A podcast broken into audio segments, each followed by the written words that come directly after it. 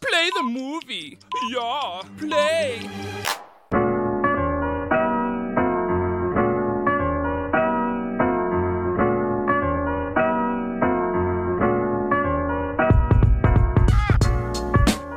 Hello and welcome to Milk Movies. This is episode 4, and we finally have some movie news. The fourth episode, I can finally deliver some news. That being said, it's not the best news. Don't think that's a bad thing though. Um, last week on Twitter, at least that's where I got the news and that's where I was sharing the news, a ton of bombs dropped by Disney and other movie studios. Um, with all the movie delays, uh, we were kind of left hanging with you know when those delayed movies would actually be releasing. Disney and like I said, other studios finally came in and let us know, okay, these are the hard dates. These are when these movies are actually going to be releasing. This is what you guys have to look forward to. Little bittersweet. It kind of sucked to have to know. We put a date to it now. We now we know like okay, this is how long we have to actually wait for these movies to come out. But glass half full. Now we know. The delays are kind of inevitable at this point. Um, it was just kind of nice to get those those hard dates so we can say, okay, this many days until the movies come out. Obviously, if everything takes a little bit longer than expected or whatever the case may be, those can always get pushed back again. We've already seen several movies that have been delayed, um, not once but twice as a result of everything changing. Um, so I'll get into that in a minute. Um, some older movie news. Uh, all those release dates kind of came out later in the week. Prior to that, we have uh, some new movies that actually will be releasing, and because they're available on streaming services, we'll actually get them. And we should get them on time too. Uh, the first one I'm going to be talking about is Bad Education. This is an HBO movie. I think it's an HBO original. Uh, stars Hugh Jackman, Allison Janney, and Ray Romano will actually be in it. Um, like I said, it will be on HBO, so if you have HBO, you'll have access to it on April 25th, just a few weeks away now. Uh, the synopsis for it Inspired by true events, Bad Education follows Frank Tassone, Hugh Jackman, and Pam Gluckin, Allison Janney, who reign over a popular Long Island school district on the verge of the nation's top spot, spurring record college admissions and soaring property values. But when an embezzlement scheme surfaces that threatens to destroy all that they've built, Frank is forced to maintain order and secrecy by whatever means necessary. I'm pretty excited about this. Um, the reviews on it have been pretty solid so far. I believe it's uh, got an 89% on the Rotten Tomatoes website or Rotten Tomatoes, whatever. Um, take that with a grain of salt, I guess. I mean, everybody knows how critic scores go versus fan scores, but I'm still excited. It's Hugh Jackman. It's HBO. It's, it's it looks pretty interesting. I, I believe I tweeted a trailer out from the Milk Movies Twitter uh, last week or whenever I tweeted that out. So if you haven't gotten to see it yet, highly recommend it. Again, I am excited about this. Absolute worst case, it's at least a new movie that we can watch, so that's something good. Um, like I said, a pretty solid cast too. So We'll see how that goes. April 25th, again, for that date. Uh, another movie that we'll be getting uh, in the coming weeks is Extraction. That will release a day prior on April 24th, and that will be available on Netflix. Extraction uh, stars Chris Hemsworth and David Harbour. It was produced by the Russo brothers. They did not direct it, it was produced by them. Uh, the Russo brothers are obviously famous for their role in the Marvel Cinematic Universe, uh, more specifically Avengers Infinity War and Avengers Endgame. We'll see how this works. Um, no trailer for it yet. It was really just a movie poster last week. Uh, it kind of dropped out of nowhere. Um, but the synopsis for this movie reads Tyler Rake a fearless black market mercenary, embarks on the most deadly extraction of his career when he's enlisted to rescue the kidnapped son of an imprisoned international crime lord. I'm really not expecting anything from this movie. I, I just kind of think this is going to be uh, an action movie that starts and ends. Uh, it's an hour and 56 minutes. I, I don't know. We'll, we'll see when we get a trailer. Um, like I said, I did tweet it out from the Milk Movies Twitter account, at least the poster I did. Um, that really doesn't tell us much, but you can just kind of tell, at least I can tell, or I think that I could tell. It's just going to be a movie that I've seen. We'll see. I'm hoping that it's good. I would I would love to have some good content, but those are two movies that we'll be getting at the end of this month. Uh, a movie that already dropped this month, though, that I was not really expecting. I, I just kind of missed the boat on this one. Uh, Coffee and Kareem. It stars Ed Helms, Um, it's a buddy cop comedy movie. I'm gonna review it today. I watched it today because I just found out about it today. Um, yeah, I'll get into it when I get into the review, but it, I, I don't have much to say about it. I can't say that I enjoyed it too much, but I'll get into that in a minute. Uh, but as for all of those delays and their new release dates, um, there are a ton. There's there's even more than I'm going to read off, but I, I still want to give you guys, um, I guess, the Spark Notes version of it and the main ones that'll be released through the end of 2020. Um, for the bigger releases, there are some that I'm going to read off for 2021 if they are moved from 2020 to 2021. There are plenty of other ones. We even know some of the movies that are going to be released in 2022 as a result of all this. So, I'm not going to go that far back. Just going to give you guys a breakdown from uh, from the top down. I have the first one, Artemis Fowl, will be moving to Disney Plus rather than the theaters, and that will be available on May 29th. Soul will be releasing June 19th. Mulan, which we were already supposed to have gotten, uh, will be releasing on July 24th. Sp- the SpongeBob movie, Sponge on the Run, will be releasing July 31st. A Quiet Place Part 2, another movie that we were already supposed to have seen, will be releasing September 4th. The King's Man will be releasing September 4th, or excuse me, September 18th, September 18th, I can't say that. The King's Man releasing September 18th.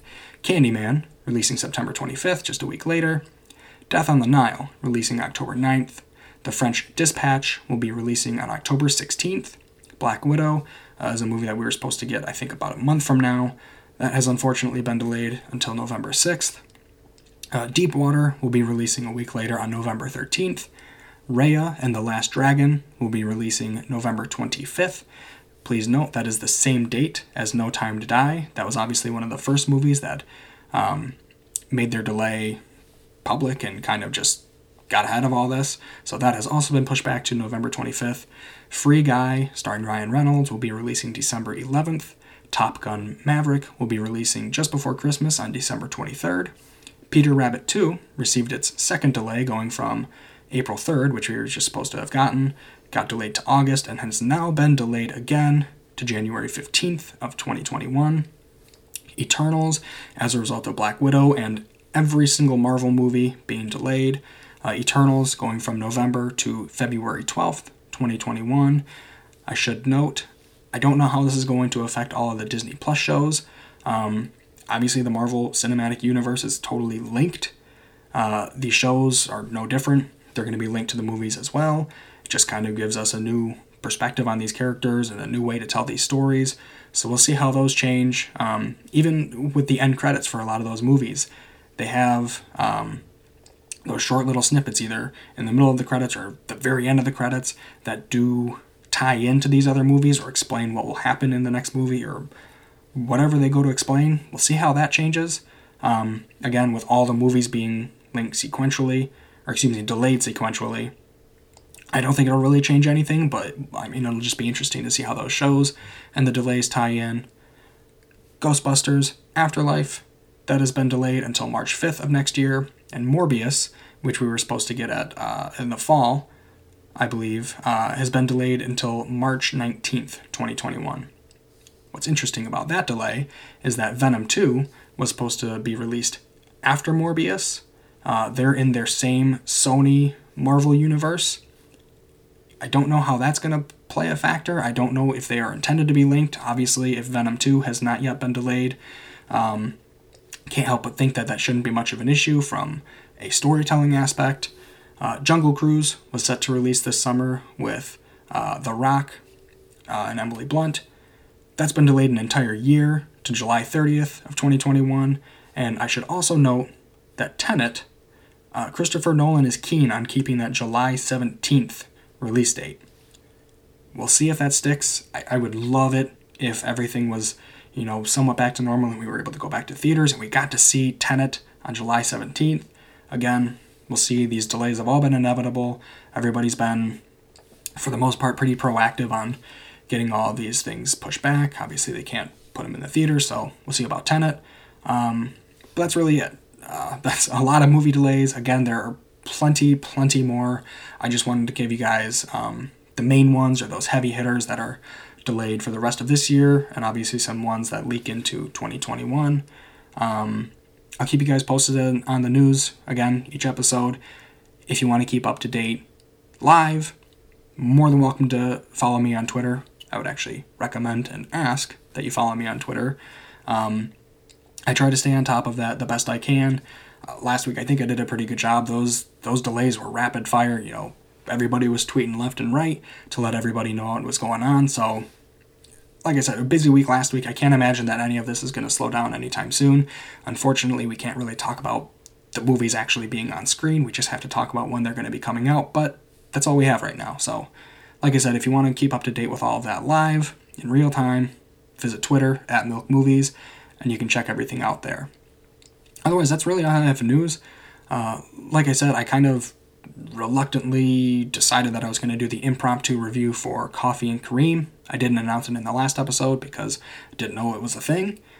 But we have that in there today. It's at least a new movie. Other than that, I will be talking about uh, Booksmart.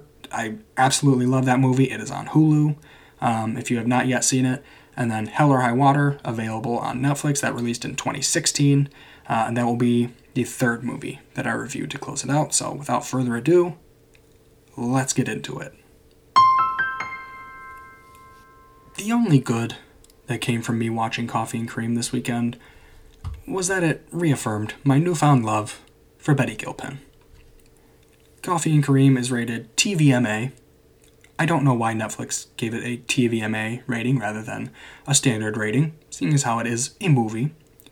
However, Coffee and Kareem came in at a whopping 34% full on the milk meter. It was directed by Michael Dowse. It is an action and comedy movie.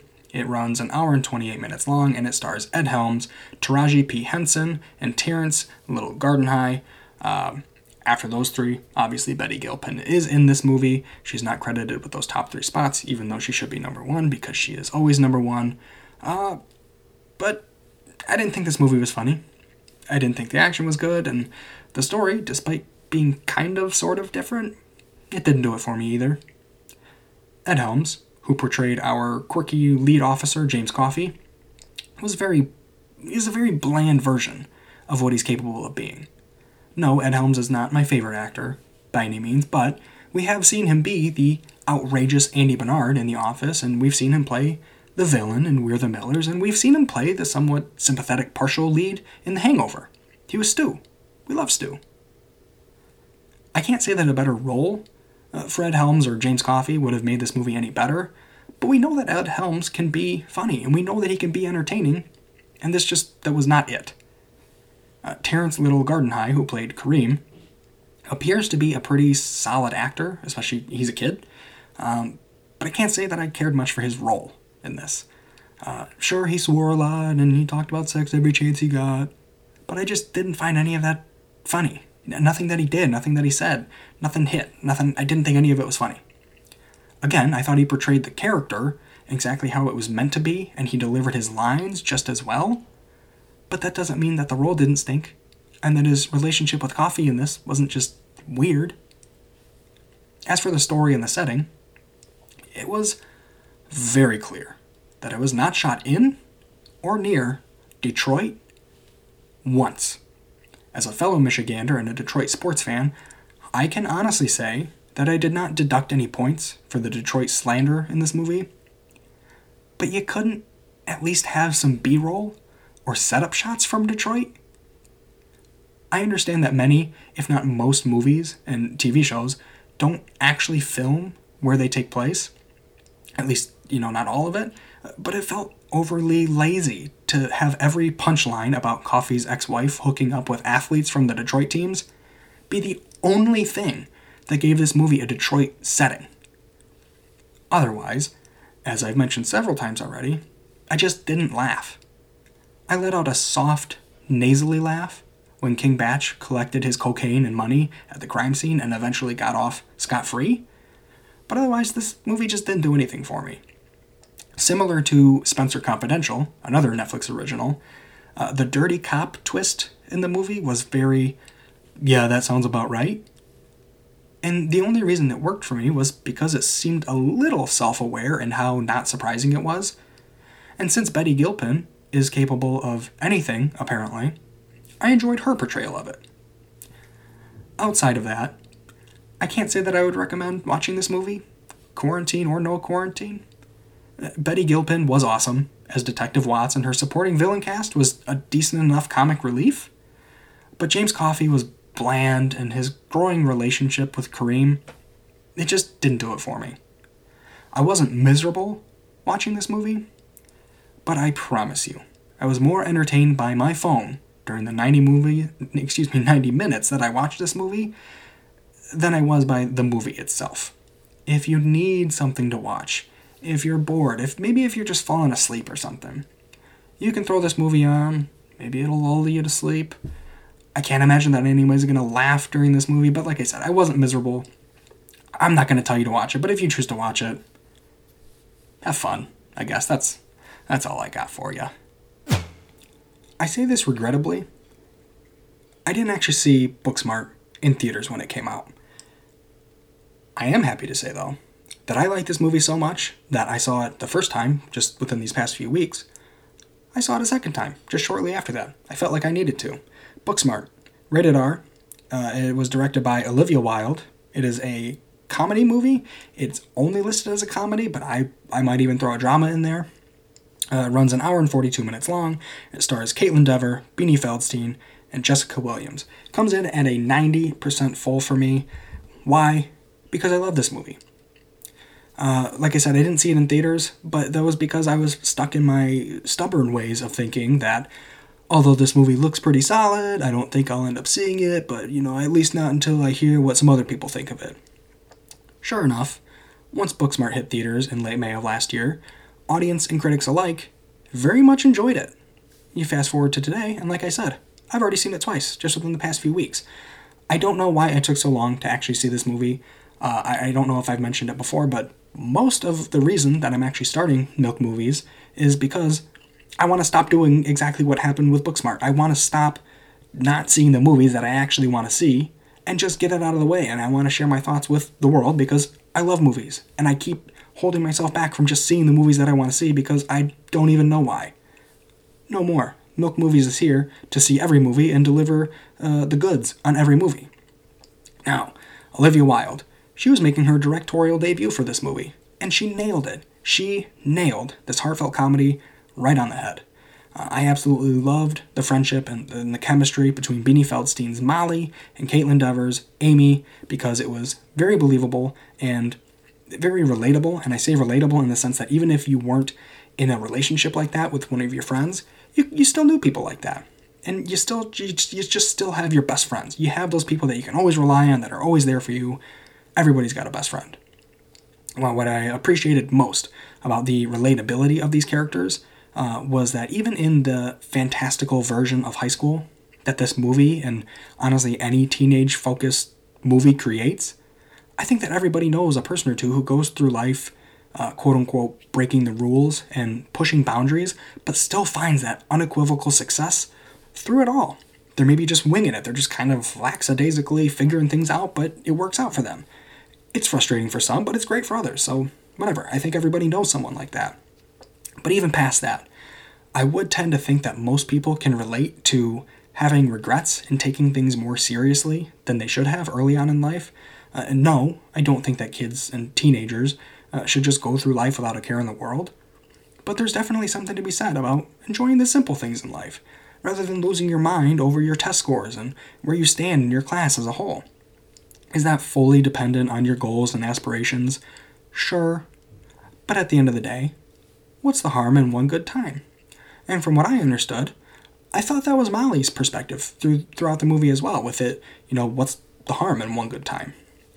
Having worked so hard and accomplished so much on her path to bigger and better things, what's the point in missing out on one good time, one final good time? If everyone else is enjoying it and still following a similar path.